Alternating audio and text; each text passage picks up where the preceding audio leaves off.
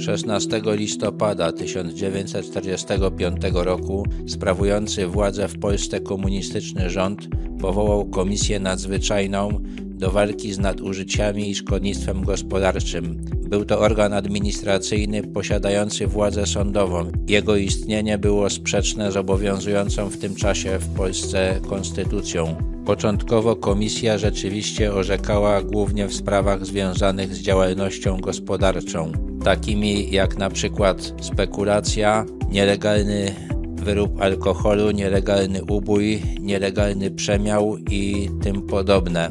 Z czasem zaczęła orzekać także w sprawach niezwiązanych z działalnością gospodarczą, jak na przykład nielegalne przekraczanie granicy, znieważanie funkcjonariuszy państwowych i tym podobne.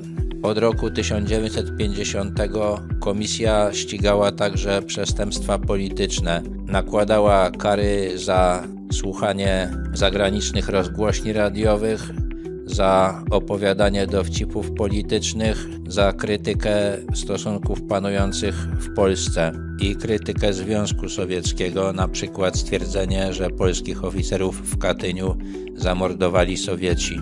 Komisja była organem centralnym, który powoływał swoje delegatury. Istniały one w każdym województwie.